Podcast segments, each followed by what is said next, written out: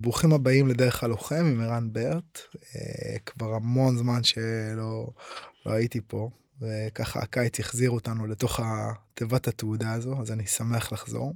שמח לארח היום את אה, יונתן סימבלגור. אה, יונתן גם חגורה שחורה בג'ודו וגם מתעסק בג'ו ג'יצו, אבל בעיקר יושב כאן כי הוא במאי במאי ותסריטאי, אה, בוגר המסלול המעשי לקולנוע וטלוויזיה של אוניברסיטת תל אביב, ואת אה, עבודת הגמר שלו הוא עשה על אה, סרטי סמוראים, וככה נשמע לי מעניין מאוד גם בתקופה הזאת ובכלל לראות את האינטגרציה שבין הלחימה ובין קולנוע, בין דרך הלוחם לבין דרך העדשה, ואני שמח מאוד לארח אותך כאן היום.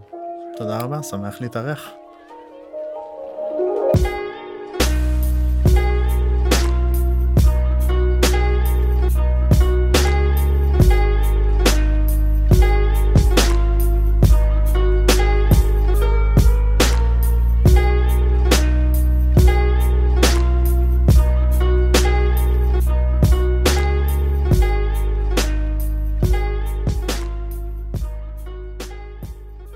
זה בוא בוא תספר קצת. קודם כל תספר איך הגעת לאמניות לחימה. בוא נראה אם זה אם זה שונה מהטייפקאסט הכללי. אמ, אז אמנויות לחימה אני חושב שהגעתי להם משתי זוויות. מצד אחד אבא שלי אה, זיכרונו לברכה אה, היה מתאמן באמנויות לחימה ברוסיה התאמן בג'ודו וסמבו.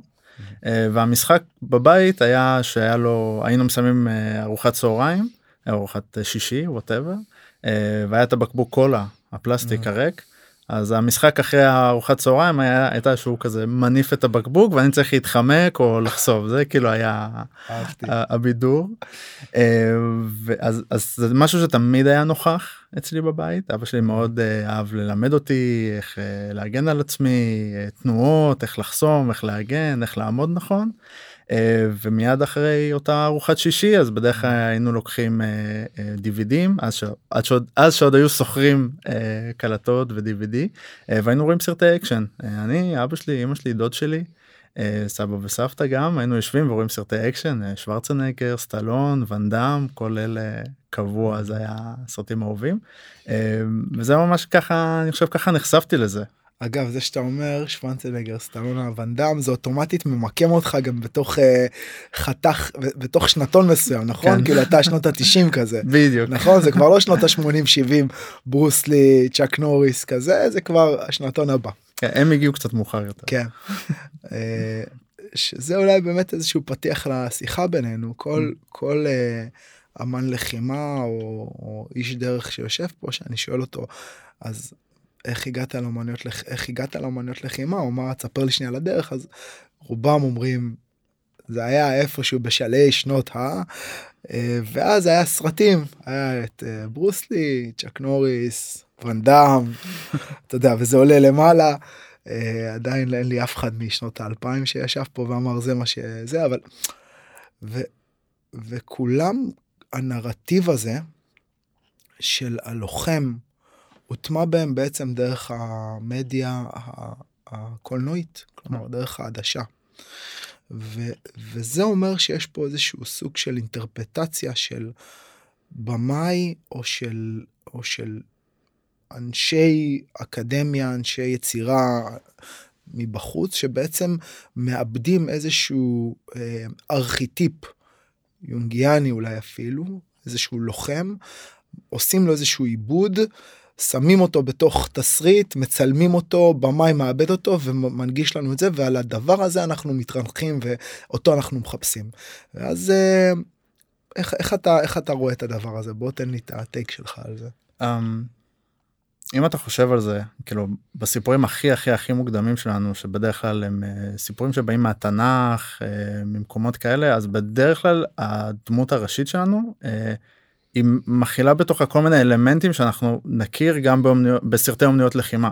זאת אומרת, בדרך כלל זה יהיה בן אדם אחד מול רבים, בדרך כלל תהיה לו איזושהי אידיאולוגיה שהוא מנסה לייצג, בדרך כלל זה יהיה הטוב מול הרע, אה, חתכים מאוד אה, ברורים כאלה.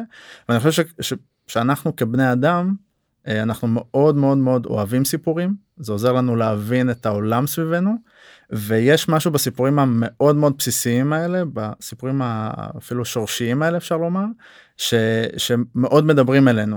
אה, וסרטי אמנויות לחימה אני מאמין הם, הם, הם חלק מאותו בדיוק יושבים על המשבצת הזאתי אה, בעולם הכללי בעולם התרבותי בדרך כלל סרטי אמנויות הלחימה לא נחשבים לאומנות גבוהה לא mm. נחשבים לסרטים מז'אנר גבוה כמו נגיד אה, סרטי דרמה או סרטי אוונגרד שבוחנים ודוחפים את אה, גבולות האומנות הקולנועית הסיפורית. כאילו אם אתה רוצה לעשות אומנות סביר להניח שאתה לא תעשה סרט אומנות לחימה. בדיוק. כאילו. כאילו זה זה זה משהו שמשתנה שמדי פעם יש באמת יוצרים ברמה מאוד מאוד גבוהה שכן מחפשים אה, לספר סיפור אומנותי ולדחוף את ה... את, ה, את הכלי הזה של הקולנוע דרך סרטי אומנויות לחימה. אז יש לנו דוגמא את הסרט נמר דרקון שבו הבמאי אנגלי באמת החליט שהוא רוצה לדחוף את, ה, את הז'אנר הקולנועי ואת הייצוג של אומנויות לחימה. הוא ביסס את זה על אגדה סינית מאוד מאוד ידועה מאוד אהובה ופופולרית.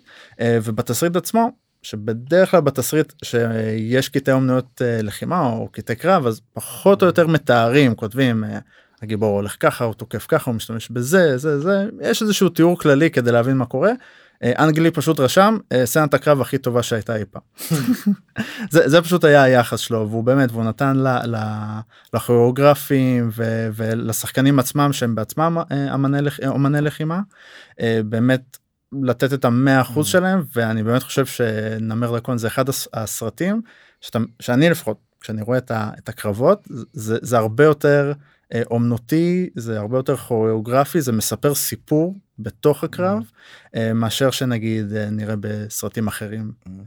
באותה תקופה לפחות. לגמרי גם אני חושב שבסרט הזה ספציפי הוקדשו גם הוקדשה הרבה מחשבה לארט כאילו לאמירה האסתטית מסביב לצילומים של היער יערות הבמבו כאילו יש שם המון דברים שנוגעים מאוד במהות ה...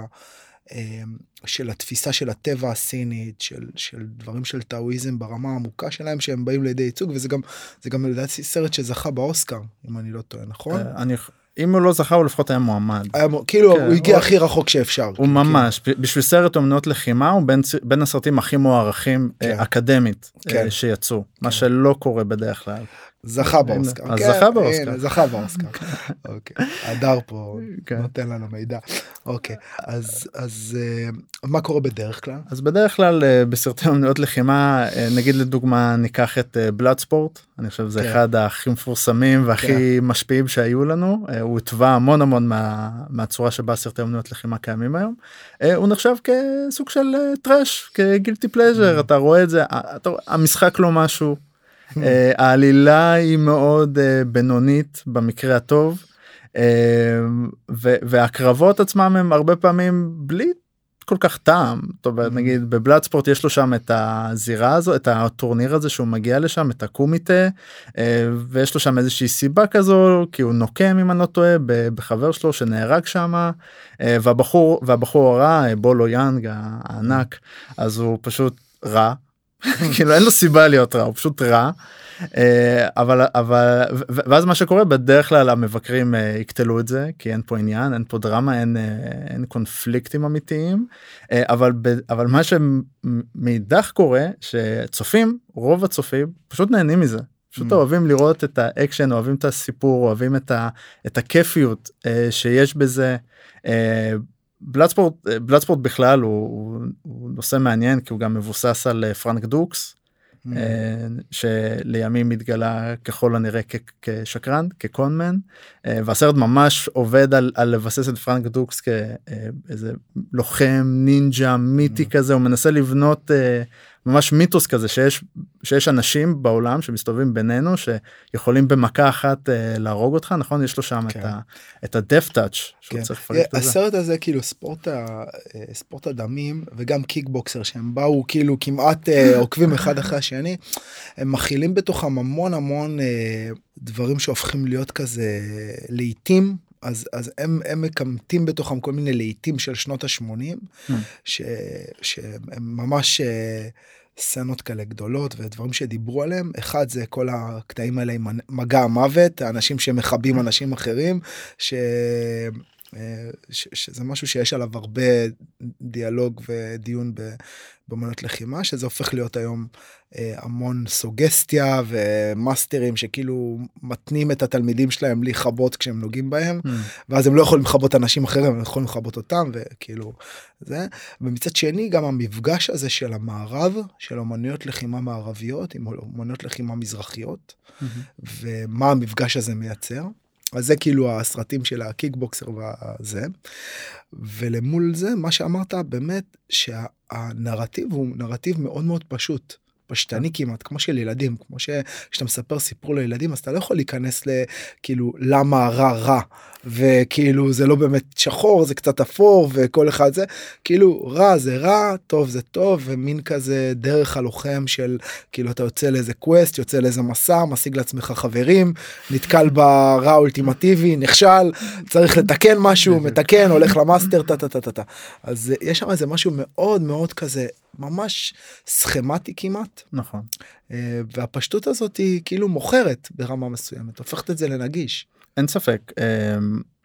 גם בסופו של דבר צריך אה, לזכור שסרטי אומנויות לחימה מתעסקים ב... בד... הם, הם, הם, תת, הם תת ז'אנר של סרטי האקשן אממ.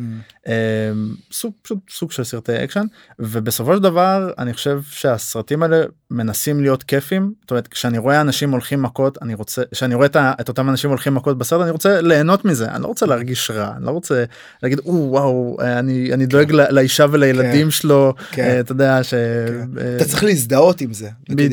להזדהות עם זה אתה צריך. בדיוק אז אתה צריך לשנוא את הרע כן. הרע צריך להיות רע רע צריך להגיע לו המכות האלה שהוא מקבל בסוף והטוב צריך להיות. ו- ו- וזה חשוב זה, זה חלק מההנאה זה חלק מה, מה, מהנגישות גם של הסרטים האלה בגלל זה Mm. כ, אה, בגלל זה אני חושב שכילד הם, הם נורא כאילו אני כשצפיתי בהם כילד הם נורא דיברו עליי. גם כי הם היו פשוטים גם כי יכולתי להבין אותם וגם כי אני חושב ספציפית נגיד בלאד ספורט אז הוא, הוא, הוא כזה מרגיש כאילו למבוגרים כאילו יש דם ויש אלימות וכילד בן 8-9 אתה יודע שאתה לא אמור לראות את זה וזה עוד יותר מרגש. אז זה עוד יותר מדבר אליך ובאמת ה- אותם סרטים אחרי שנגיד ראיתי את uh, ואן דאם ואלה אז, אז רציתי בעצמי ללכת לעשות קארטה אם אני לא טועה זה מה שהוא כן. זה מה שאומרים שהוא עושה שמה. אה, וזה, וזה היה מפגש אה, אני, אני זוכר את זה כמפגש כאילו דיסוננסי Mm. האימונים הראשונים שלי התחלתי בקראטה באיזה גיל אה, שמונה או תשע. אה, ואתה יודע וממש ציפיתי שבשיעור הראשון אנחנו נלמד. לקפוץ לתת בעיטה באוויר מגע מוות. כן בדיוק איפה זה כן. ובעצם הדיסוננס הזה כשאתה מספר אותו כאילו. כשאתה מדבר עליו אז זה הופך להיות יותר נוכח עבורי שהדיסוננס הזה הוא משהו שמאוד מאוד מגולם באיך שאתה רואה אומנות לחימה. לאיך שאתה פוגש אותה פעם ראשונה למזרון. כי ואולי זה יתקשר אולי גם לשיחה שלנו על הסמוראים כי בעצם הדרך של הלחימה כאילו דרך הלחימה היא, היא מאוד רחוקה ממה שאתה רואה היום על המסך כלומר זה זה יש שם דיסוננס. אני חושב שזה נקודה מאוד מעניינת ו- והשורש שלה נובע במילה אומנות. אמ, לצורך העניין אה, הגדרה של אומנות הבאתי את זה פה אז אומנות זה בתכלס שם כולל לפעילויות אנושיות שאינן נעשות על פי תבנית פעולה קבועה מחייבת מוגדרת מראש אלא נתונה לשיקול דעתו פרשנותו ויציר, ויצירתיותו של האומן ומתבססת על כישרונו המיוחד. אוקיי זה, זה מה זה אומר בכלל אומנות. אמ, אבל בעברית אמ, השפה אוהבת לבלבל ואומן אומר שתי דברים יש לזה שתי משמעויות מצד אחד בעל מלאכת שבעל מלאכת אומר שהוא עושה איזושהי עבודה הוא יוצר משהו ואתה מודד את התוצר שלו לפי הפרקטיות שלו. זאת אומרת אם נגיד הוא צריך להכין כוס אז אתה לא רוצה שבתחתית הכוס תהיה יהיה חור כי אז הכוס לא יעילה. לעומת זאת המשמעות השנייה היא אומן שהוא יוצר כמו אה, פסל או כותב או צלם שבו אתה מודד את התוצר שלו על פי הערך האסתטי שלו. האם זה יפה? האם זה מרגש? כן, אפילו לא ערך אסתטי אלא בעצם הערך שלך בעיני המתבונן כלומר כשאני מסתכל על הדבר הזה מה זה מה זה נכון. עושה לא רק להרגיש. ברמת האסתטיקה אלא איך זה ואתה צודק זה באמת שני המשמעויות שמתגלמות בתור אומן סלש אמן לחימה כאילו בדיוק. אמן לחימה אתה רוצה לראות שהוא אתה יודע שהוא שהוא, שהוא לוקח 100 אנשים בלי בעיה כן כאילו. כן כן כן ו- ואגב אם אני חוזר עוד פעם שנייה לנמר דרקון. אז בנמר דרקון מעבר שהסרט מע- מעביר את החוויה הדואלית הזאתי של גם לחימה וגם זה גם אמני הלחימה שמה מעבירים את החוויה הדואלית הזאתי של מה זה אומר להיות אמן סלש אומן לחימה. נכון. כלומר אתה רואה שהאומנות שלהם באה לידי ביטוי בתוך האמנות שלהם כלומר הם עושים את הדבר הזה ברמה הפרקטית הכי גבוהה אבל אתה מסתכל על זה בהשתאות וזה גם גורם לך לחוש משהו שהוא מעבר לזה פרקטי. אני לוקח את זה עוד פעם כי הרבה פעמים שואלים אותי מה, מה ההבדל בין שיטת לחימה לאמנות לחימה ואני אומר תסתכלו כאילו על קונג פו לעומת קרב מגע.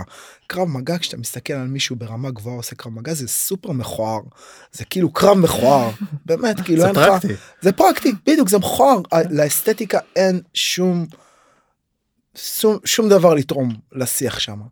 אבל כשאתה מסתכל על, על אמן לחימה ברמה מאוד מאוד גבוהה זז או שאתה נוגע בו תוך כדי זה שהוא זז שאתה מתגלגל איתו שאתה חווה אותו יש משהו באיך שהוא שמשנה אותך נכון. זה לא הפרקטיקה שלו. אז זה כאילו אז אז זה מאוד מעניין סופר מעניין שהבאת את, ה, את השיח הזה כאילו. זה אני אני אמשיך ממה שאמרת שנגיד זה באמת משהו שאני מאוד מאוד אה, בין החוויות שאני הכי נהנה מהם כשאני יוצא לי לעשות אה, ספארינג או אה, אימו- אימונים בכל מיני קבוצות ואני נתקל מול מישהו שהוא באמת באמת טוב ו, ו, וזה, וזה פתאום תחושה כזה כאילו אני לא יודע כלום כאילו כן. לא משנה שהתאמנתי יש לי יש לי איזשהו רזומה יש לי איזושהי תקופה שהתאמנתי במשהו שאני יודע לעשות את התרגיל הזה או את הסוויפ הזה ופתאום אני עושה את זה עליו ו- ו- ולא רק שזה לא עובד הוא גם ראה, ראה את זה צפה את זה המשיך קדימה כבר לקח אותי למקום אחר וזה כאילו זה, זה מקום מאוד uh, ששם אותי מאוד uh, בצניעות שם אותך בצניעות כאילו.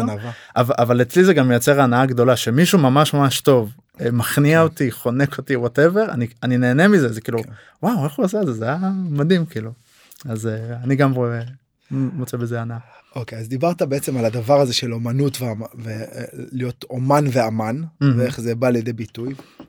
אוקיי ואיך זה איך זה איך זה איך זה מתקשר בעצם לסמוראים או, או לשיחה הקודמת שלנו. אה אז קודם כל אה, הבאתי את זה באמת בהקשר של אומנויות לחימה שכשאנחנו רואים סרטים אני, אה, אני חושב שבשביל הקולנוע כי זה מדיום מאוד מאוד מאוד מאוד ויזואלי אז יש דגש מאוד גדול על, ה, על האומנות של זה איזה יופי איך הוא קופץ גבוה איך הוא בועט יפה איך הוא נלחם מול 100 אנשים אה, מוריד את כולם ולא מזיע בכלל כמו בברוסלי היפמן אה, יש להם המון סצנות כאלה שהם נלחמים כן. מול מלא.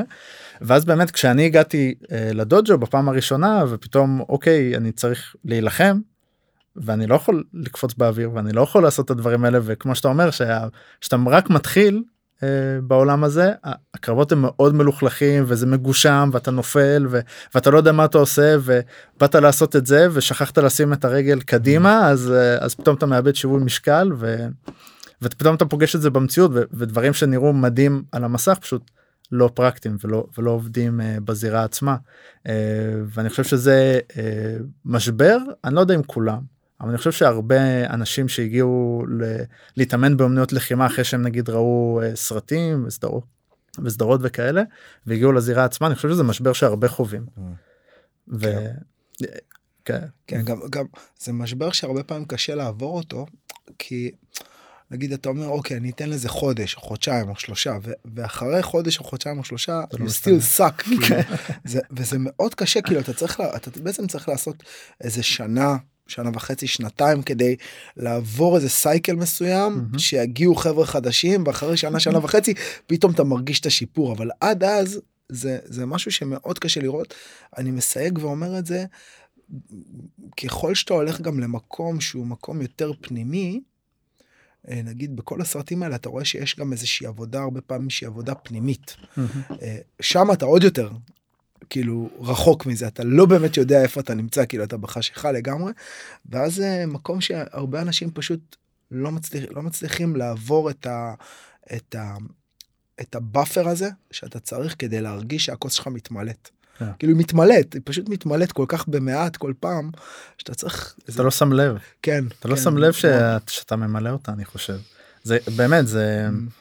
הרבה פעמים במסע שלי של אה, ללמוד אומנויות לחימה אז היו פעמים שלמדתי טכניקה בפעם הראשונה שאתה נפגש איתה זה כזה אוקיי איך עושים את זה אוקיי. אתה, אתה קצת מתאמן אתה מתרגל את זה כמה פעמים בוא נגיד אחרי איזה 10-15 פעמים שאתה מתרגל את זה כזה אה אוקיי. אין בעיה אני יכול לעשות את זה.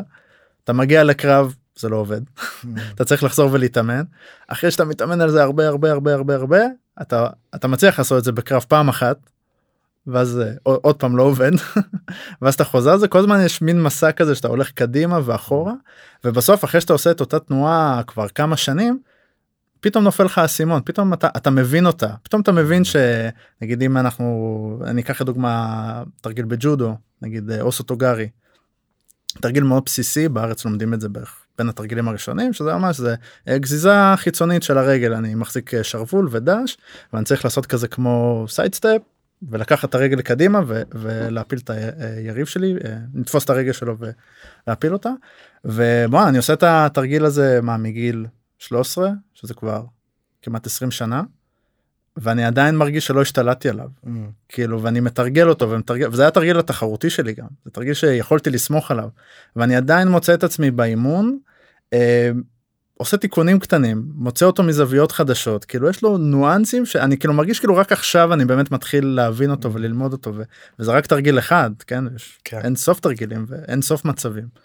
אז אה, אז, אז, אז אני חושב שלהרבה אנשים יש קושי עם, ה, עם המסע הזה כי אנחנו רוצים תוצאות עכשיו. אני רוצה להגיע לאימון ללמוד תרגיל זהו ו- ולדעת לעשות אותו ב-100% פיקס ו- ושהוא תמיד יפעל לי כן. וזה פשוט לא המצב זה לא כן זה קצת גישה של fast food slow slow cook כאילו slow כאילו בישול איטי לעומת fast food. וזה באמת גישה גם בהבדל בתרבות שלנו כאילו עוד פעם אנחנו מדברים על ההבדל בגישה בין לחימה מערבית ללחימה מזרחית אממ. אז במערבית כאילו אתה מגיע לשעה יש לך תמיד זמן קצוב מאוד נכון זה שעה ובשעה הזאת אתה רוצה להוציא את המקסימום שלך yeah. כן. להוציא מקסימום אנרגיה מקסימום זה ואז זה מכנס אותך לתוך איזה משהו מאוד מאוד ספציפי מערך ציפיות ספציפי. ואם אנחנו מסתכלים שנייה עוד פעם מביטים לחברים שלנו הסמוראים אז כאילו הגישה היא תעשה את אותה תנועה עוד פעם ועוד פעם ועוד פעם ועוד פעם ו-30 שנה אחרי שאתה כאילו אחרי שאתה תתחיל להתאמן אתה עדיין כאילו, אתה רק תתחיל להבין אותה שליפת החרב כאילו אתה תשלוף את החרב עוד פעם ועוד פעם ועוד פעם ואתה תתאמן רק על השליפה של החדר ובתוך המיקרו קוסמוס הזה של ה... של ה... של הכל אתה תמצא את הכל כאילו אתה, אתה בתוך התנועה אחת אתה תמצא את כל האומנות. Mm-hmm.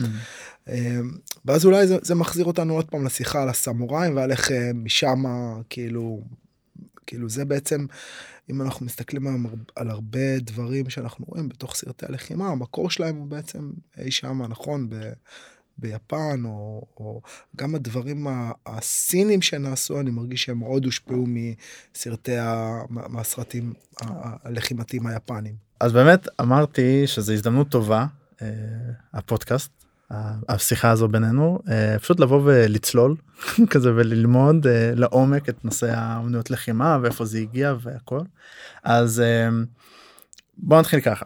אמנויות לחימה כמו שאמרנו זה זה תת ז'אנר של סרטי האקשן של סרטי פעולה.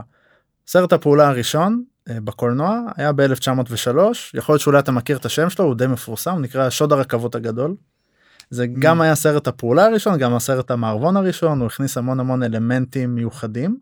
Uh, וזה סרט מאוד פשוט 10 דקות יש שודדים הם מנסים לשדוד רכבת מגיע מגיעים הקאבויים uh, יורים בהם קרב יריות ומצילים והיום נגמר ו, ו, ו, והיום ניצל ו, וזה היה סרט הפעולה הראשון.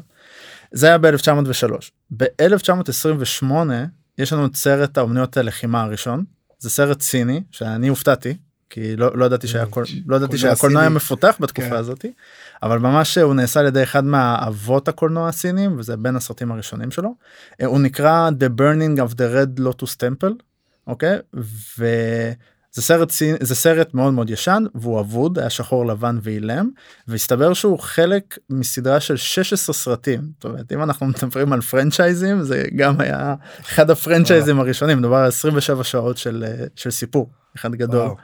אה, ואני חושב הדבר אולי הכי עצוב הוא שהסרט אבוד כי בתקופה שבה הוא יצא אז שעלתה הממשלה הסינית הקומוניסטית בשנות ה-50 אז היא גנזה את הסרט הזה ואמרה שהוא נגד הרוח הסינית והוא מעודד מרד והוא מעודד אלימות ופשוט שרפו את כל העותקים. אז אין לנו את ה... אין לנו את הסרטים עצמם אבל הוא כן מבוסס על סיפור מאוד מפורסם הוא נקרא The Tale of the Extraordinary Swordsman uh, והוא חלק מהתיאטרון הסיני שגם יש לו mm. תפקיד מאוד מאוד חשוב ב, בסרטי אומניות הלחימה ג'קי צ'אן גדל שם אה, ברוס לי גם אה, היה מעורב שם אז אז אז אם אנחנו מסתכלים על זה מבחינת ג'אנר זה ז'אנר מאוד מוקדם מאוד מאוד מוקדם זה ממש נמצא בבסיס הקולנוע. אז אחרי שהיה לנו את, ה, את התקופה הזאת הדמות הבאה שלדעתי שווה לדבר עליו זה הבמאי אה, קורוסאווה. שהוא במאי יפני מאוד מאוד מאוד נודע ושהוא היה ממש צעיר אם אני נוטה זה היה הסרט השלישי שלו הוא עשה סרט בשם סנצ'ירו סוגטה התרגום של זה זה The Judo Saga. ובסרט הזה הוא פשוט לוקח בחור צעיר שמגיע לטוקיו והוא רוצה ללמוד ג'ו-ג'יצו. בדרך הוא נתקל בבית ספר לג'ודו מבין שזו אמנות לחימה לא רעה בכלל. לומד שם כל מיני דברים על עצמו ומתאמן שם. פשוט לומד ג'ודו והוא מגיע לרמה מאוד מאוד גבוהה ובמהלך הסרט משטרת טוקיו פותחת טורניר לכל בתי הספר של אמנויות הלחימה בטוקיו על מי האמנות הלחימה הכי טובה שתשמש את המשטרה. ואז יש לנו טורניר טורניר קרבות והבחור הזה עכשיו צריך להילחם מול בתי ספר אחרים זאת אומרת קראטה ג'ו ג'יצו אייקידו כל הדברים האלה ממש יש קרבות עם כל הז'אנרים האלה. לא, לא ראיתי את הסרט הזה. אני, אני גם לא אני גיליתי עליו במהלך שעשיתי את המחקר ראיתי קטעים ממנו הוא ממש מרשים כאילו קורוסאווה הוא במאי מדהים. כן. ו- וכבר כבמאי כזה צעיר לשלוט ככה באמנות זה ברמה מדהימה ואני אגיד יותר מזה אה, לא רק שהקרבות נראים טוב כאילו באמת נראים טוב עם טכניקות אמיתיות וזה יש לנו קרבות קרקע שזה כאילו עד היום אתה בקושי איזה, איזה שנה 1943 וואו כן, מטורף ממש אתה, אתה רואה אותו ממש מפיל אנשים uh, בתרגיל עולה עליהם במאונט עובר לג'וג'י קטאמה אתה ממש רואה את התנועה הזו וזה כאילו משהו שאתה mm. עד היום אולי ג'ון וויק קצת הכניס את זה לאחרונה. כן. שזה מאוד מאוד מרשים. אמ, משהו כמו 11 שנה אחר כך קורוסאווה יביים את שבעת הסמוראים. שזה, ש, שזה כבר נהפך להיות איזה משהו בתוך התרבות נכון, הנכון כאילו כלומר התרבות העולמית כן. זה עד היום נחשב לאחד הסרטים הכי גדולים אה, אפיים וטובים גם בעיניי שנעשו אי פעם הוא, הוא, הוא לא רק שהוא פשוט סרט טוב הוא גם יצר שפה קולנועית שעד היום אנחנו mm. משתמשים בה עם טכניקות עם, עם יכולות שונות. סרט מערבונים סרט מערבונים יפני. ממש עוד לפני המער... עוד לפני, עוד לפני שהמערבונים אה, הבינו איך הם עושים מערבון קורוסאבו כבר השתלט על התהליך הזה. אה, עכשיו הסרט עצמו קצת קשה להגיד שהוא ממש פרסה סרט אומנויות mm. לחימה אבל יש בו המון אלמנטים של אומנויות לחימה במיוחד יש את הדמות של אה, אה, קיקוצ'ו בגילום של טושירו מפונה אחד השחקנים היפנים הגדולים שהוא שם הרי הם שבעה סמוראים הוא הסמוראי האחרון שמצטרף והוא לא באמת סמוראי הוא עיקר שמתחזה להיות סמוראי ועל הדרך הוא לומד איך להיות סמוראי הוא לומד את הערכים הוא לומד את השיטת לחימה והכל ובמקביל הוא מלמד את הסמוראים הוותיקים מה החשיבות שלהם ולמה הם חשובים ולמה העיקרים mm. uh, מעריצים אותם. אגב לסרט הזה כאילו אחר כך מלא מלא במאים נותנים לו כל מיני רפרנסים נכון, נכון? מפונה של המטריקס. ודרך כאילו מלא מלא מלא אנשים כאילו כל הזמן חוזרים חוזרים לדבר הזה ויש שם מרפרפים מרפרפים אליו אה, לצורך לצורך העניין אפילו רמבו. אה, נגיד אה, בסרט השני אני חושב שזה כבר מופיע כשהוא מתכונן להילחם אז הוא שם כזה את הבנדנה כן. זה משם כן. כאילו קורסאו עשה את זה בשנות החמישים זה מטורף. מדהים. אז אז ממש זה סרט אה, מעולה אה, הוא מעניין מאוד מומלץ למאזינים שמקשיבים.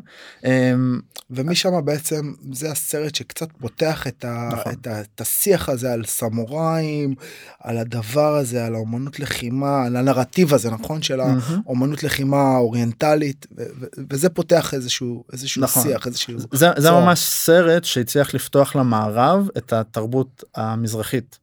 המזרחית הכוונה היפנית. Mm. Uh, הוא היה מאוד מאוד פופולרי הוא היה מאוד מוצלח. בכלל יש סיפור מעניין סביב קורוסאווה כי באותה תקופה שהוא עבד היפנים לא אהבו אותו כי אמרו שהוא מערבי מדי והמערבים שראו את הסרטים שלו אמרו לו וואו זה זה כל כך יפני זה מדהים כאילו כן. ואז היה לו שם איזה קונפליקטים כאלה. זה כמו שאנשים באים לישראל אתה יודע והם כאילו הולכים לאיזה לא יודע מה לשוק הכרמל וקונים חמסה ואומרים וואו זה כזה אוריינטלי ואתה כאילו לאף אחד אף אחד לא יקנה חמסה משוק אף ישראלי לא יקנה כן, חמסה. כן, אבל זה, אבל זה תמיד כאילו גם מה נחשב בעינינו נכון. לאוריינטלי מה נחשב בעינינו לאותנטי וכשהוא הביא את הסרטים האלה זה זה הצליח ממש להעביר איזה זה היה אחרי מלחמת. העולם השנייה נכון. וכאילו כל ה... כל ה, אה, התרבות הזאת של, ה, אה, ש, של יפן וה, והלחימתיות שלהם והיכולת שלהם למות למען המטרה והסיפורים האלה וזה וזה הביא את הצוהר הראשון נכון. וזה פתח איזה, זה איזה פתח את דיבור. התיאבון. כן כן לגמרי. אה, מה שמעניין באמת לגבי הסמוראים אה, במהלך הלימודים שלי עשיתי סמינר במסגרת הקורס קולנוע יפני אז ממש עשיתי סמינר על אה, סרטי סמוראים אני מאוד מאוד אוהב סרטי סמוראים וזו הייתה הזדמנות מעולה לחקור אותם וללמוד עליהם. ובעבודתי אני בעצם חיפשתי להבין את הארכיטיפים ואת הדמויות של הסמוראים. כי אני מניח שכשאני אומר סמוראי הרבה מדמיינים את הלוחם המכובד המסודר הנקי עם Mm. הערכים עם, ה- עם התנועות האלגנטיות והדיוק והכל. כן. אמ, אז כשאתה אומר סמוראי ישר קופץ לכל אחד מאיתנו בראש כבר איזושהי דמות מאוד בדיוק. מאוד מאורגנת של מה זה סמוראי ולדמות הזאת מתלווה גם קווי יסוד אה, נקרא לזה חיצוניים אבל גם איזשהו מערך ערכים של- פנימי של- בדיוק קווי יסוד נכון. ער- ערכיים. נכון הרי אמ, אני חושב שיש גם כמה לוחמי לא איך קוראים לו ג'ירי יירי פוגו אני לא זוכר את השם שלו. לוחם MMA כאילו? לוחם. MMA. אה, שקראו לו סמוראי. אה, לא, זה לא. שוגו יש סו- לא לא וזה- לא אני מתכוון לג'ירי ג'יי איי אר איי בחור כן, פולני כן, כן, שהוא כן, כן, כן, כן ש- שהוא ממש מנסה לחיות לפי קוד הלוחם. כאילו, כן, כן. נכון הוא ממש סמוראי במהותו נכון בלי אלכוהול בלי כל הדברים לכאורה. בלי כיף לכאורה כן. כן. אבל הוא אבל הוא כאילו מנסה לייצג את, את אותה דמות. כן, יש הרבה. יש הרבה היום אה, דיבור כזה, עוד פעם, זה התחיל אה, חזק עם אה, שוגון רוע, מהמם. אה, ב- ברמת הכינוי אפילו, ואז לתוך מצ'ידה שכאילו ב-MMA, Mm. אה, כאילו בעצם חי את, ה, את, ה, את הנרטיב הזה, והיום יש לך כל מיני כאלה שהם, שהם הם על הספקטרום כזה. כן, שהם על הספקטרום, בדיוק, על הספקטרום זה טוב. אז, אז זה קצה אחד עכשיו כשהתחלתי לקרוא על זה ולחפש יותר אז המקור של אותה דמות של סמוראי בעצם מגיע מספר בשם אה, בושידו נשמתה של יפן אה, שנכתב על ידי אינזו ניטובה בשנת 1900. אה, עכשיו מה שהיה מאוד מאוד מפתיע 1900 זה כאילו קצת, קצת מודרני, מוקדם, כן, זה מאוד, כאילו, זה מאוד מאוד אה, חדש. כמו שאומרים קראטה וג'ודו, ואתה בעצם מתייחס למשהו שנוצר גם ב-1900, לא ב... לא ב... ג'ודו 1880 אם אני לא טועה כן. שזה בוא נגיד הג'ודו הקדים את אה, מושג הבושידו Mm, אה, כי באמת מה שלמדתי זה שאינזו ניטובה בעצם מיצב את המושג. זאת אומרת המושג לא באמת היה קיים אה, מבחינה היסטורית עד שניטובה לא בא והגדיר אותו ואמר אותו אה, וזה באמת הדרך הזו של אה, הבושידו אה, בעצם הוא ניסה להסביר איך הסמוראים מתנהגים מה מה ערכי המוסר שלהם מה מה מה הם צריכים לעשות מה הם לא צריכים לעשות איך הם פועלים והספר גם נכתב באנגלית אוקיי? שזה גם מעניין שהוא לא נכתב בכלל לקהל יפני אלא נכתב לקהל לקהל עולמי כי הקונספט שלו בתכלס היה שבאותם שנים יפן בדיוק יצאה מרסטורציית מייג'י אה, והיא הבינה שהיא צריכה להתקדם קדימה להיות מודרנית יחד עם כל העולם שהיא בעצם נתקעה מאחור והם צריכים אה, בעצם להשוות את עצמם כל הזמן להשוות את עצמם למדינות האחרות אז הם לקחו את האבירים של ימי הביניים שהיו הדמות ה, נקרא לזה הדמות השקולה לדמות הסמוראי כמו שאנחנו מכירים. אה, והוא ניסה להשוות אותם ממש לאבירים של ימי הביניים והוא לקח מהם הרבה הרבה מהקודים המוסריים של האבירים של אה, האבירים האירופאים וניסה להשוות אותם בעצם בשביל להראות שגם ליפן היה לנו לוחמים אה, אה, בעלי כבוד בעלי מוסר וכל זה. בקונטקסט ההיסטורי בוא נגיד שב-1900 הסמוראים הם בעצם מעמד לוחם אבל מהמם. שלא נלחם כבר 300 שנה נכון כי בעצם אה, מ-1600 מטוקגאווה בדיוק מ-1600 טוקגאווה שם מאחד את כל הקלנים כולם נלחמו אחד בשני כאילו איזה 200 שנה נכון. אבל אז הוא איחד את כולם נכון מהמם. ו-300 שנה הם לא נלחמים וממעמד לוחם הם הופכים לבירוקרטים. הם הופכים בדיוק הם הופכים להיות המעמד שמסדר את העניינים. כן. זה אני אני רק אחדד אה, על זה אה, בעצם מעמד הסמוראים אה, ביפן הוא היווה משהו כמו 10% מהמדינה. ו-90% היו איכרים ואזרחים פשוטים והסמוראים ממש היו המעמד השולט. הם החזיקו את הכספים הם החזיקו את האדמות הם ניהלו את כולם אה, ובאמת בדיוק כמו שאמרת זה הכל התחיל ממלחמות שבטים ממש מלחמות אה, פנימיות שבסופו של דבר אוחדו אה, לכדי שו- שוגונט ממש שוגון אחד שהיה השליט העליון אה, וסידר את זה וזהו ואז מאותה נקודה לא היו כבר כל כך הרבה מלחמות פנימיות סמוראים כבר לא היו משתמשים הם, הם כבר לא היו לוחמים שלום. בהגדרה. הם גם נכוו מאוד חזק בפלישה שלהם לקוריאה Mm. ולסין הם ניסו בעצם הם, הם חשבו ככה זלגו לכיוון סין וקוריאה נכוו שם מאוד קשה לפני לפני טוקוגאווה מהמם. ואז הם אמרו אוקיי אנחנו לא אנחנו לא צריכים לא צריכים בוא לנו." נשאר מספיק לנו פה ואז 300 שנים של שלום אז אז בעצם הם מגיעים ל, מגיעים ל-1900 בתוך איזשהו חיפוש זהות פנימי מהמם. כלומר אנחנו לוחמים אבל אנחנו לא באמת לוחמים כאילו כי אנחנו לא נלחמים. זה, זה יותר מזה. בעצם מה שקורה כחלק מרסטורציות מייג'י וחלק מזה שהם מבינים שהם נשארו מאחור אה, והם לוקחים דוגמה ממדינות כמו אה, גרמניה בריטניה צרפת שהם היו המעצמות אה, של אותם שנים אז הם בעצם מב- מבינים שהשיטת המעמדות הזאתי סמוראים ואזרחים וכל זה זה לא עובד ו, והם צריכים לעבור לצבא מודרני שהוא מבוסס עם ממש מבוסס עם ולא מבוסס מעמדות אז הם מבטלים את מעמד הסמוראים. זאת אומרת הופכים את כל אזרחי יפן כאילו לשווים משהו שלא היה באותה תקופה. המון סמוראים אה, חלק מהסמוראים מקבלים את זה ואז יש אתה יודע אה, הון שלטון אה, כל הדברים האלה מקבלים כל מיני תפקידים חשובים מחזיקים מקבלים לנהל על עצמם כל מיני משאבים חשובים כמו לפתח את הרכבת ב- ביפן את תשתית החשמל שזה עדיין ממצב אותם כעדיין בעלי כוח במדינה.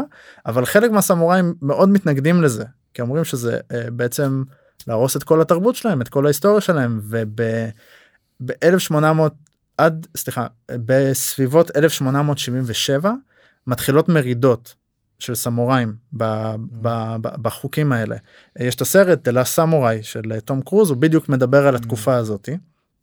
הוא מאוד לא מדויק היסטורית אבל מדבר על התקופה הזאתי. אה, ויש מרידות ואחד המרידות האחרונות זה מרד אה, סאצומה שבו הסמוראים ממש סמוראים עם, עם שריונות וחרבות וקשתות והכל נלחמים מול צבא יפני מודרני. שאם אני לא טועה הגיעו יועצים גרמנים צרפתים ואמריקאים ללמד את היפנים איך, איך להקים צבא וזה ממש כבר צבא מודרני עם אה, אה, חליפות עם. רובים עם תותחים והכל.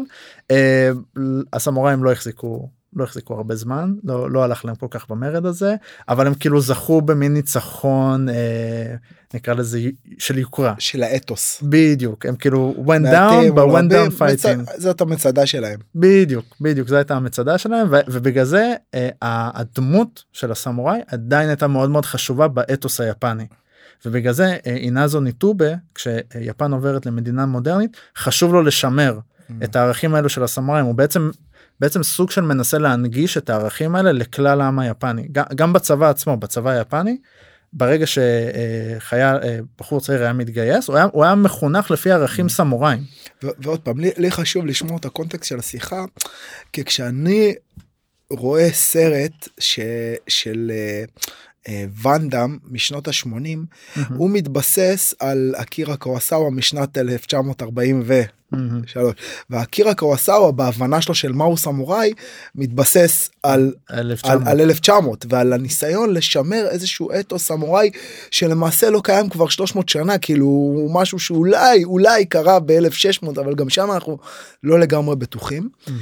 ואז זה, זה תמיד מעניין עבורי כאילו ברמה של הנדסת תודעה איך ילד היום ילד כמוני בשנות ה-80 בישראל יושב ורואה סרט ומהונדס תודעתית על ידי איזשהו. שרשור אחורה כן כאילו אז אז אז עוד פעם זה רק לשים בקונטקסט הדבר הזה וגם היום כשאנחנו רואים ג'ון וויק זה לגמרי יש שם את ה... את ה את הנרטיב הזה של, ה, של הסמוראי הבודד, הסטואי, השקט, בדיוק סטואי כזה הולך הוא כאילו לא מעניין אותו הדברים שמסביב הוא בשביל הכלב מוכן עכשיו כן, whatever, כן, כן. אז אז יחד עם זאת אז נוצר בהוליווד כן אתה יודע הם לא היו מוכנים בשביל בן אדם לעשות אה, אבל בשביל הכלב הוא מוכן. אה, אוקיי. הכלב זה הקש. הכלב הכלב כן. אוקיי אז אז חוזרים חזרה לתוך השיחה שלנו ואז אז אתה מדבר על כאילו כמה כמה ארכיטיפים נכון. של סמוראי שאנחנו בעצם מוצאים ומה הארכיטיפים אז, זה היה סמוראי אמיתי סמוראי שדיברתי עליו. למה מיתי כי הוא לא באמת היה אמיתי כאילו אני מניע אני אני יכול לראות אנשים שואפים למשהו כזה אבל הוא לא הוא לא אמיתי הוא לא משהו שבאמת מבוסס ב... מה זאת אומרת שאתה אומר הסמוראי הזה מה זה הסמוראי הזה? הסמוראי האמיתי אה, שהולך לפי אותם ערכים של הבושידו אה, שיש לו קוד מוסר מאוד מאוד ברור. מה זה הערכים של הבושידו מה, מה בעצם כשאתה מדבר עוד פעם על הספר הזה הבושידו מ-1900 מה מה הערכים ש...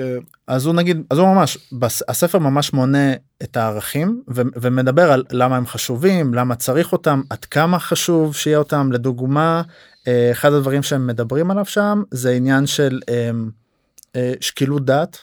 זאת אומרת להיות שקול זאת אומרת שאתה נקרא מול סיטואציה להיות שקול. ואז מסבירים זה מאוד זה מאוד מאוד חשוב כי אתה צריך לדעת לעשות את ההחלטות בצורה נכונה ושקולה וזה ואז אומרים לך והוא ממש אומר את זה אם אתה לא תהיה שקול דעת אז אתה תגיב מצורה מאוד מאוד רגשית ואתה עלול להתחרט על מה שאתה עושה ו- mm. וההחלטות לא יהיו uh, מועילות לעם לא יהיו מועילות לחברה ואומרים וזה גם מה שנגיד אהבתי שאומר אם אתה תהיה יותר מדי שכלתני כאילו תכבה לגמרי את הרגש שלך ורק תלך לזה אז אתה תהרוג לעצמך את הנשמה mm. הבן אדם לא יכול להמשיך להתקיים כך הוא צריך למצוא את האיזון בין שני העולמות האלה. אז בעצם הבושידו ב, ב, בשרטוט שלו של, של, של דמות הסמוראי מייצר איזושהי דמות עילאית כזאת שהיא מאוד מאוד מאוזנת מאוד mm-hmm. מאוד שקולה מאוד מאוד מחויבת כבוד mm-hmm. נכון אתה מוכן ואתה בעצם מוכן להקריב את החיים שלך החיים הם כלום זה לחיים אין משמעות לחיים אין משמעות לעומת הדב, הדבקות שלך הערכים שלך המשימה שלך כן. בדיוק כן. הכשרה מאוד מאוד קשה אה, נימוסין לדוגמה זה גם היה דרך ארץ בדיוק ש, שנגיד נימוסים אנחנו נראה את זה עד היום בתרבות היפנית יש להם הם ממש זה, זה, אני לא יודע אם יצא לך לעבוד אי פעם עם יפנים אבל uh, גם טיילתי במדינה ויצא לי להתערבב איתם ולעשות איתם קצת ג'ודו והכל אבל גם היה לי בוס יפני uh, פה בארץ והוא ממש הוא בא ונגיד אומר לך אוקיי תראה ככה אתה כותב אימייל ואומר לך טה טה טה טה טה טה אתה נגיד שאתה מכתב אנשים במייל אז בבקשה תכתב אותם לפי סדר הד, הדירוג mm. שלהם הדרגה שלהם בעבודה. הכל הכל הכל מתוכנן הכל זה וה... ההיגיון שלהם מתוך זה זה שנימוסים וטקסים והכל זה הכל נועד בשביל לעשות דברים בצורה יעילה שזה. הפתיע אותי.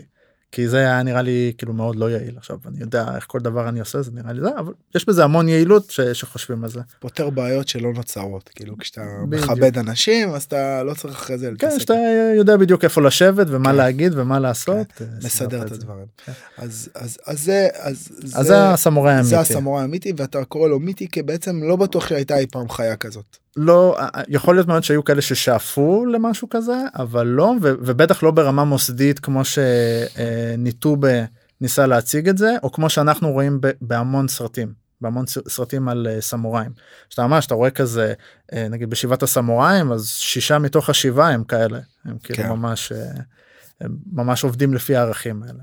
אז הלכתי קצת אחורה יותר וחיפשתי סמוראי אמיתי אני בטוח שאתה מכיר את שמו את מיאמוטו mm. מוסאשי. אה, שהיה סמוראי אמיתי שבאמת אה, פעל ועבד באותם שנים אה, נכון אם אני לא טועה הוא ניצח ב 30 30 ומשהו דודס. 32 30 אתה יודע עכשיו זה זה ואחרי האחרון שהוא הרג שם איזה מישהו שהיה מאוד מאוד פרש הפך להיות נזיר פילוסוף. כן נזיר ופילוסוף והוא וההגות שלו היא הגות שבעצם מאוד מלווה.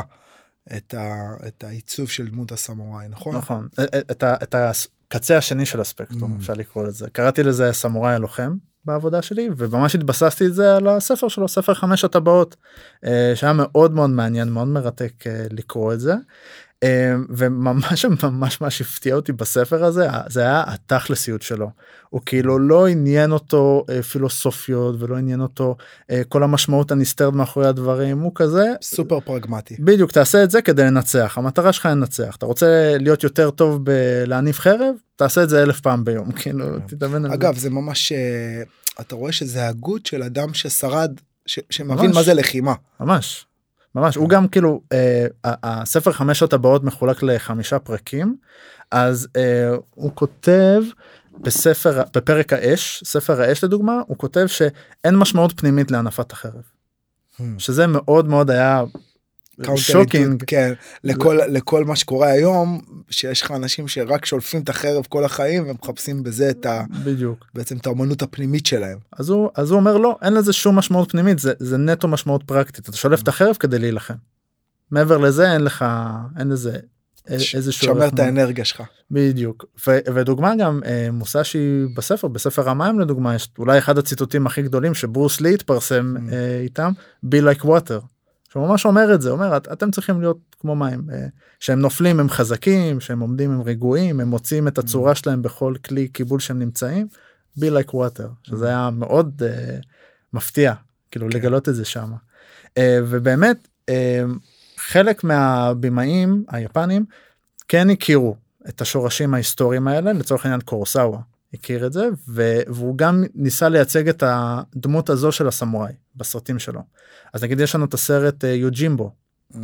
שמשחק תושירו מיפונה אה, מי שלא מכיר אה, יוג'ימבו הפירוש הזה זה אומר שומר ראש ומדובר בעצם על סמוראי שהוא רונין רונין זה סמוראי ללא אדון שמסתובב ביפן ולא יודע מחפש צרות מחפש הרפתקאות.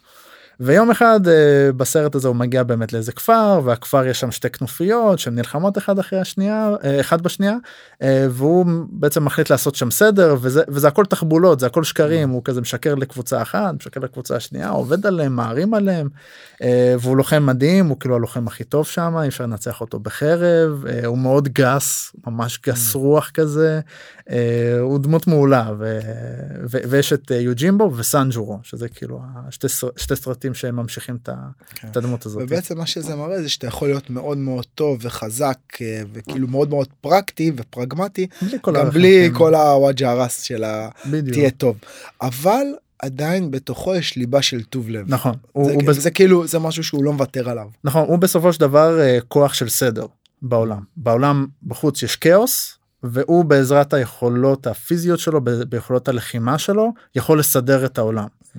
ו, ובדרך כלל השיא של אותם סרטים אנחנו נראה את זה ב, זה קיים בהמון סרטי פעולה אה, שיש איזה גיבור חזק שיכול כזה לירות בכולם ולהרוג את הרעים ולנצח אותם וזה ובדרך כלל בשיא הסרט כזה קרוב לסוף הסרט בדרך כלל תהיה לו בחירה אה, להישאר mm. בעולם שאותו הוא תיקן או להמשיך הלאה וכמעט תמיד הוא ממשיך הלאה כי למרות שהוא יכול לתקן את העולם הוא לא חלק ממנו. Mm.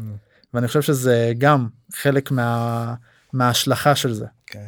דוגמה יפה אולי לדבר הזה, יצא לך לראות עכשיו את הסדרה, לה... אני שואל הרבה בשיחות שאני מנהל עם אה, קולגות שלי וחברים, מה אומנות לחימה הכי מפחידה שיש. כלומר, עם איזה אמן לחימה ממוצע, באמנות לחימה ממוצע, כאילו, אם אני לוקח עכשיו קראטה, תן לי כאילו קראטקה ממוצע שאני צריך להילחם איתו, mm-hmm. קונגפואיסט כזה, מאיזה אמנות לחימה היא האמנות לחימה הכי מפחידה עבורי. תן, תן שלי? לי. שלי? אני מניח קרב מגע. אז, אז אני הכי מפחד מסומו. מסומו. סומו, כן. סומו, עשיתי מחקר על הנושא הזה עכשיו, זה זה. תן לי את הסומואיסט הממוצע ששוקל בדרך כלל 100 פלוס 165 קילו. וואו, וואו. וסביר להניח שזה ויש עכשיו אני יכול לפרט את זה וזה אבל סביר להניח שכלוחם ממוצע מאמנות ממוצעת זה הבן אדם הכי מפחיד שאתה תפחוד תפגוש אי פעם. ממש. אה, ואז עשו איזה סדרה על אה, סומו יצא לך לראות אותה? ראיתי שיש בנטפליקס אבל עוד לא ראיתי אותה. הסדרה שזה... מול, סדרה מעולה ממליץ לכולם וזה בדיוק כאילו הכוכב הראשי שם כאילו הדמות הראשית זה בדיוק זה כאילו mm. הכאוס זה שכאילו אתה יודע זורק את הכל זורק את המוסכמות מפליץ ים על כולם ובדיוק המקום הזה של כאילו אני צריך להתחבר לאיזשהו זרם תת קרקעי של של של סדר mm. כאילו ואם אני ואם יש לי את הכישרון יש לי את היכולות יש לי את האיכות אבל אני צריך. צריך להתחבר לדבר הזה, ל, ל, זה, וכשהוא מתחבר לזה אז, אז שם נוצרת הפריצת דרך, ואז יש שם גם שאלה, לאיפה אני ממשיך, כאילו, מה, Mm. מה הדבר הבא שאני עושה עם זה. אה, זה זה- ממש הולך לפי הנוסחה. ממש, ממש, אתה יודע, אז יש את נוסחת המסע, ויש את נוסחת הכאוס סדר, כאילו, שתי... אוקיי, אז, אז זה הדמות השנייה בעצם, כן. שבעצם אתה מבסס אותה על, אה, מוסאשי. נכון. וה- והדמות הבאה שאני מדבר עליה זה סמוראי האן. שאגב. מוסאשי, גם אה, אה, הספר הידוע שלו חמשת הטבעות, אבל הוא, הוא כתב משהו יותר, אה, אפ, אפילו יותר פרגמטי מזה. אה, אני אנסה להיזכר איך קוראים לזה. אה, אני, אני לא זוכר לגמרי, אבל, מהמם. אבל, אבל זה, זה ממש אה, כאילו איזה, איזה 30 או 40 כזה סליידים כאלה של כאילו עשה, אל תעשה כזה. Mm. אמ, ממש, ואני אני אנסה להיזכר בזה בהמשך, נראה אם אני אגיע, וזה גם כאילו מאוד מאוד מתמצת. את פרקטי הדרך. כזה. פרקטי, פרגמטי, פרגמטי, פרגמטי. אוקיי, אז זו הדמות השנייה של הסמוראי. אה, יש ארבעה בסך הכל. כן.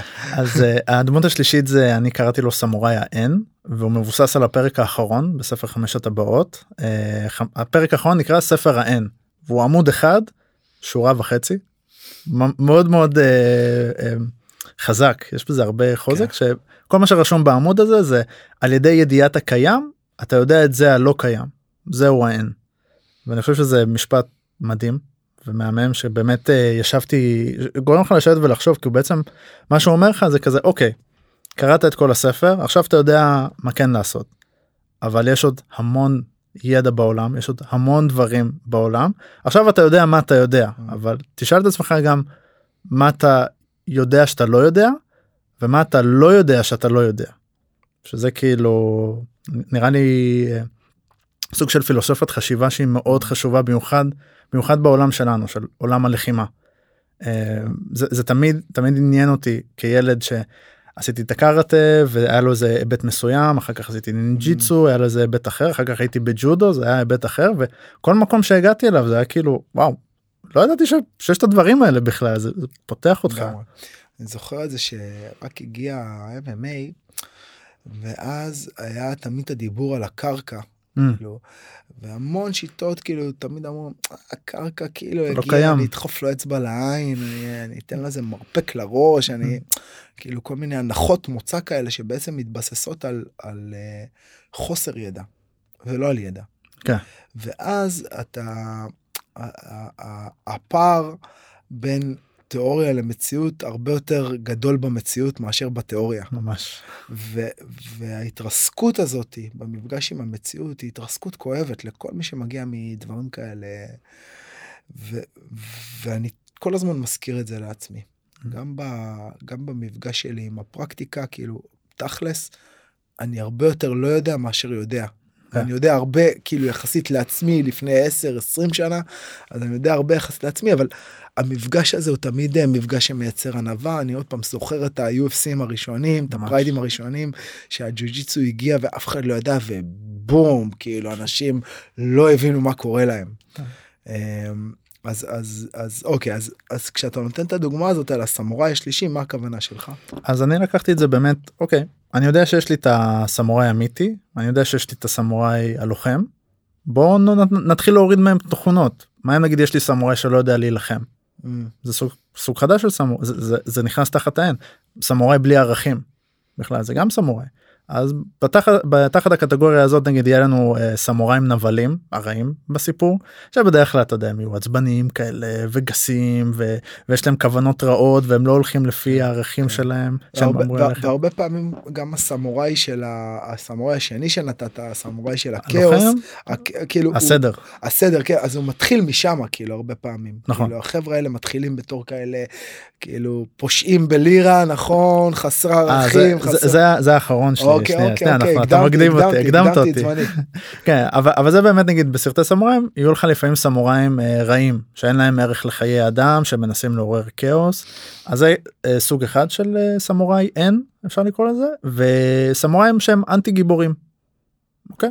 שסמוראים שהם אה, אנטי גיבורים זה סמוראים שהם כזה הם לא פועלים לפי כוחות הסדר הם לא פועלים בשביל להזין איזשהו איזון או משהו כזה יש להם איזה אג'נדה מאוד מאוד מאוד ספציפית אה, אבל בסופו של יום הם, הם כן עזרו לעולם. הם כן הצליחו לעזור. נגיד אחת הדמויות המפורסמות אה, זה זטואיצ'י. אה, אם, אם יצא לך לשמוע את השם גם דמות סמ, סרטי הסמוראים יש לו איזה 20 ומשהו סרטים. וואלה. זה, כן זה כאילו לא כמות ידעתי. שמע היפנים והסינים אני מכיר אחד שלו כאילו.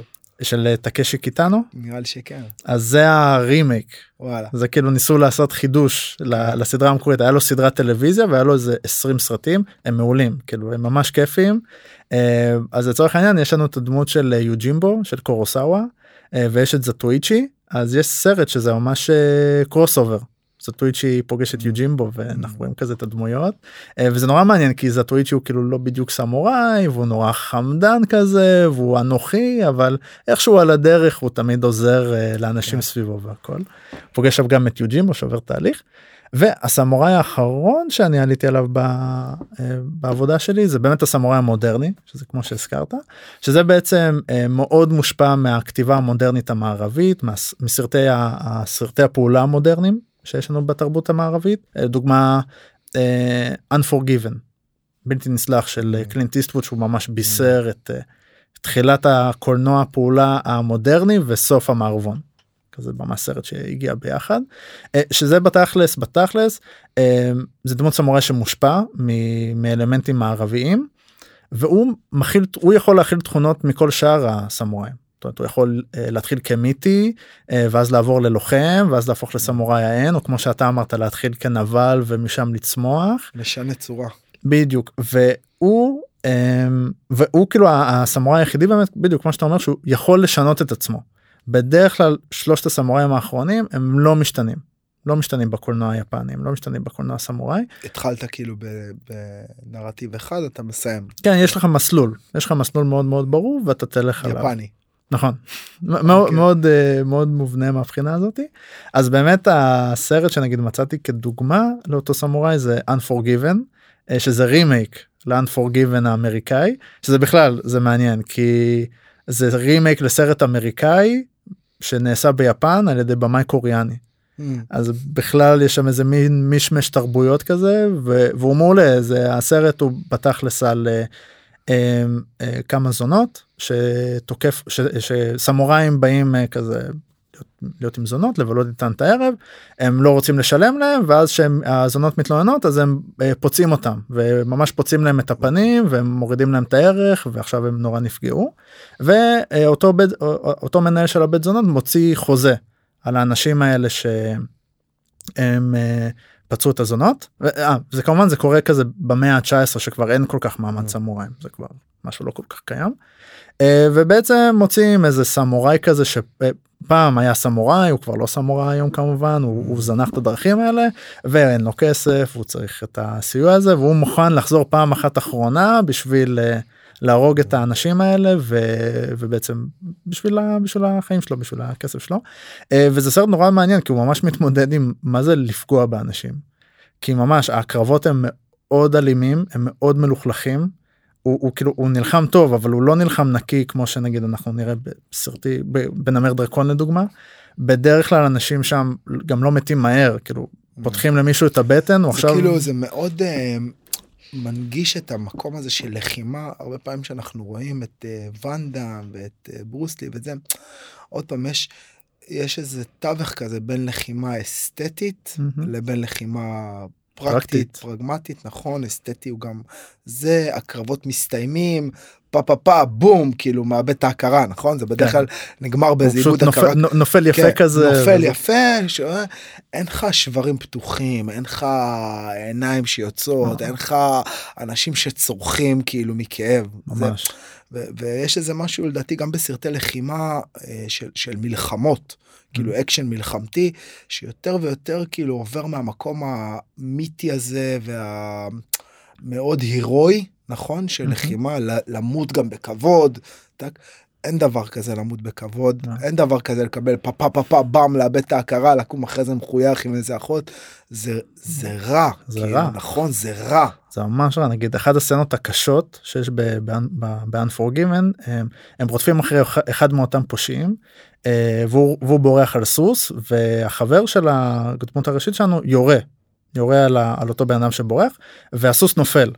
ואז, ואז אנחנו יש לנו שוט כזה אומרים אה איזה יופי הוא הרג אותו זה כאילו זה היה ממש אה, לא בעיה ב- בכלל.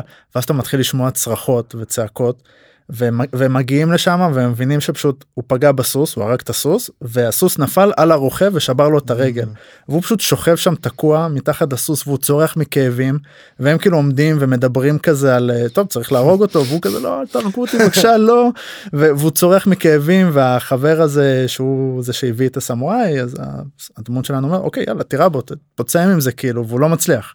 הוא פשוט לא מקרוב הוא לא מצליח להרוג אותו כאילו Mm. ובסוף הדמות שלנו כי יש לו עבר של לוחם ושהוא הרג אנשים בעבר אז הוא יכול לבצע את זה אבל זה זה סצנה קשה אתה לא אתה לא נהנה מהאלימות כאילו שאנחנו מאוד רגילים כן ליהנות כן. מאלימות בסרטים. כן, אם אני עוד פעם לוקח את זה לג'ון וויק עוד פעם.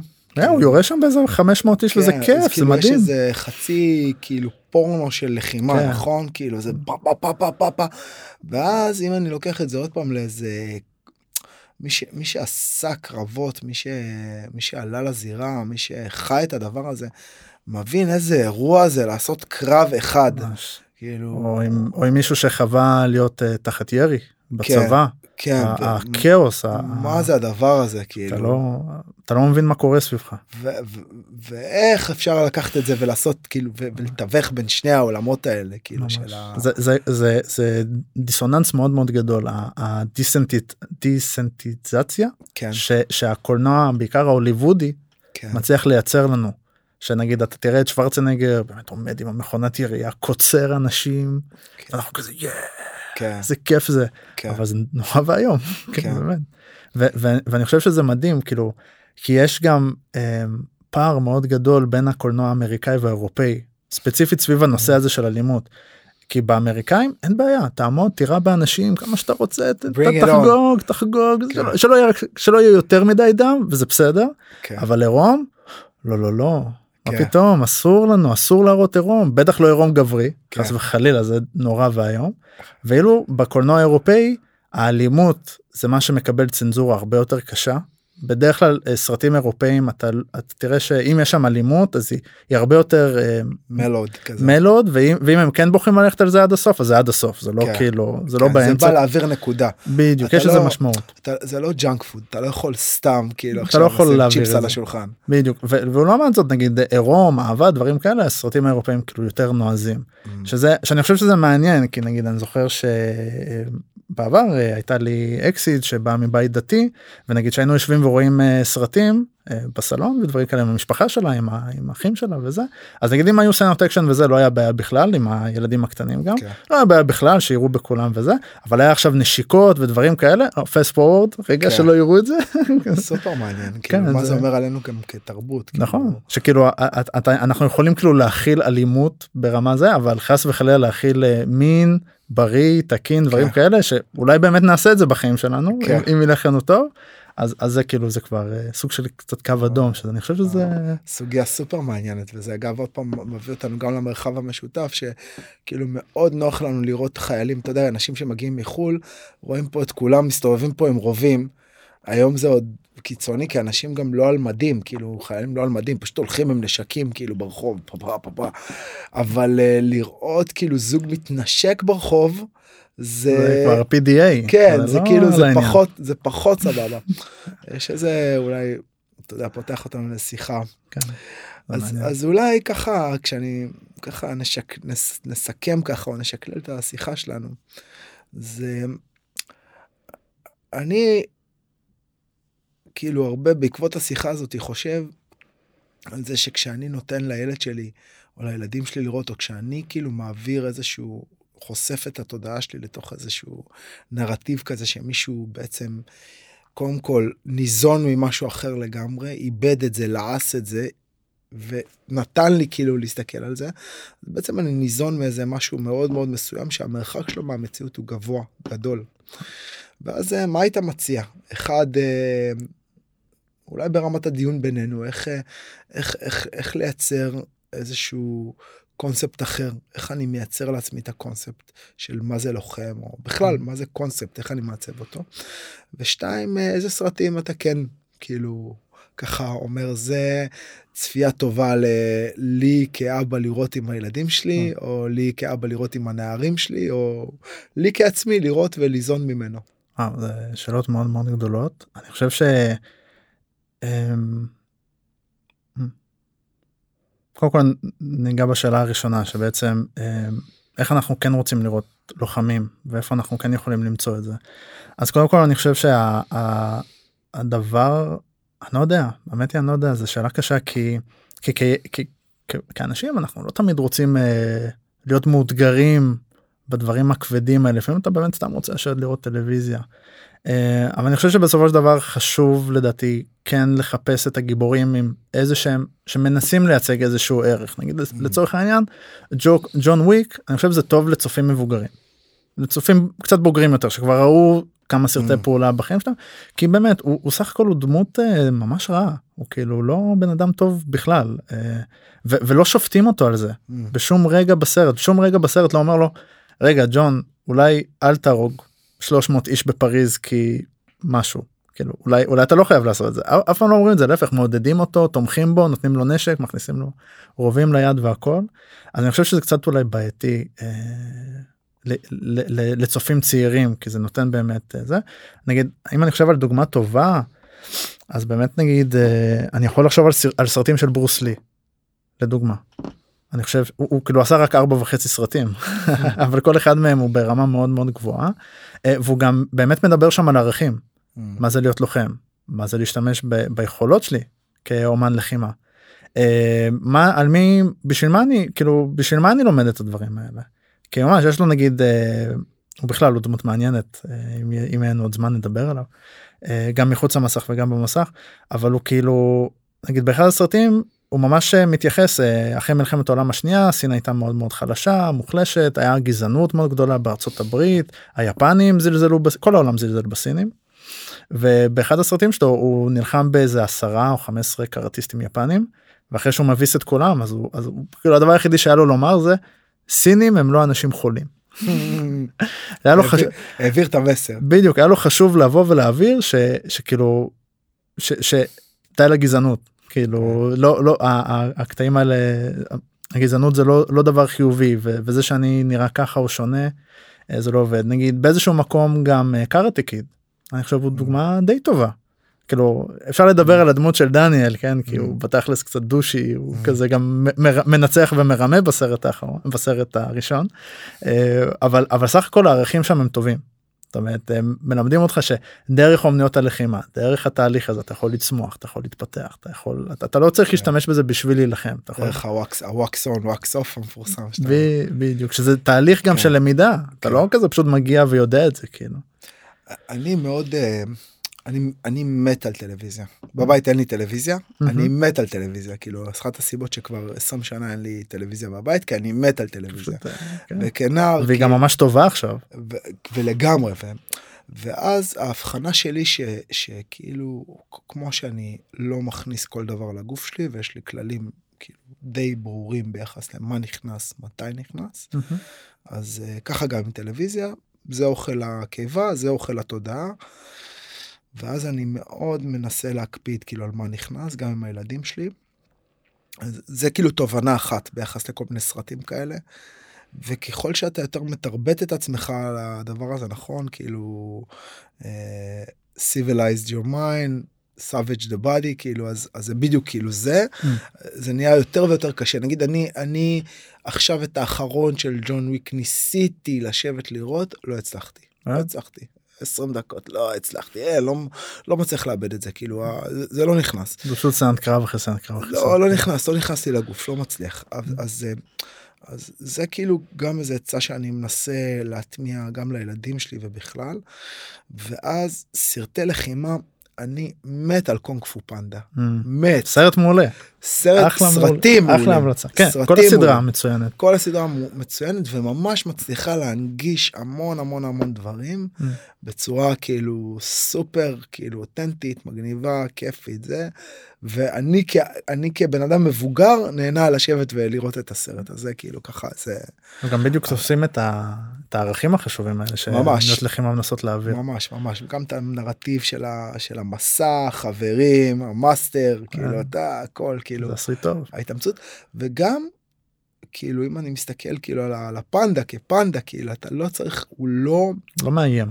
הוא, הוא גם הוא גם הוא, הוא לא אה, אה, אה, איך אני אגיד את זה מתפשר על עצמו בסופו של דבר גם בסוף התהליך הוא נשאר fucking פנדה כן, כאילו, הוא לא- נכון? לא עם זה קוביות בסוף הוא לא. לוקח סטרואידים והופך להיות שוורצנגר הוא פנדה כאילו אז יש בזה גם איזה משהו אה, כאילו משהו יפה כזה לגמרי. אוקיי אז זה, השאלה על הסרטים נכון על בהקשר לזה באמת שאלת באמת העלית את הנושא של איך אה, להתייחס לצריכה של אה, סרטים סדרות בכלל תוכן ויזואלי כי זה גם היום בטלפונים.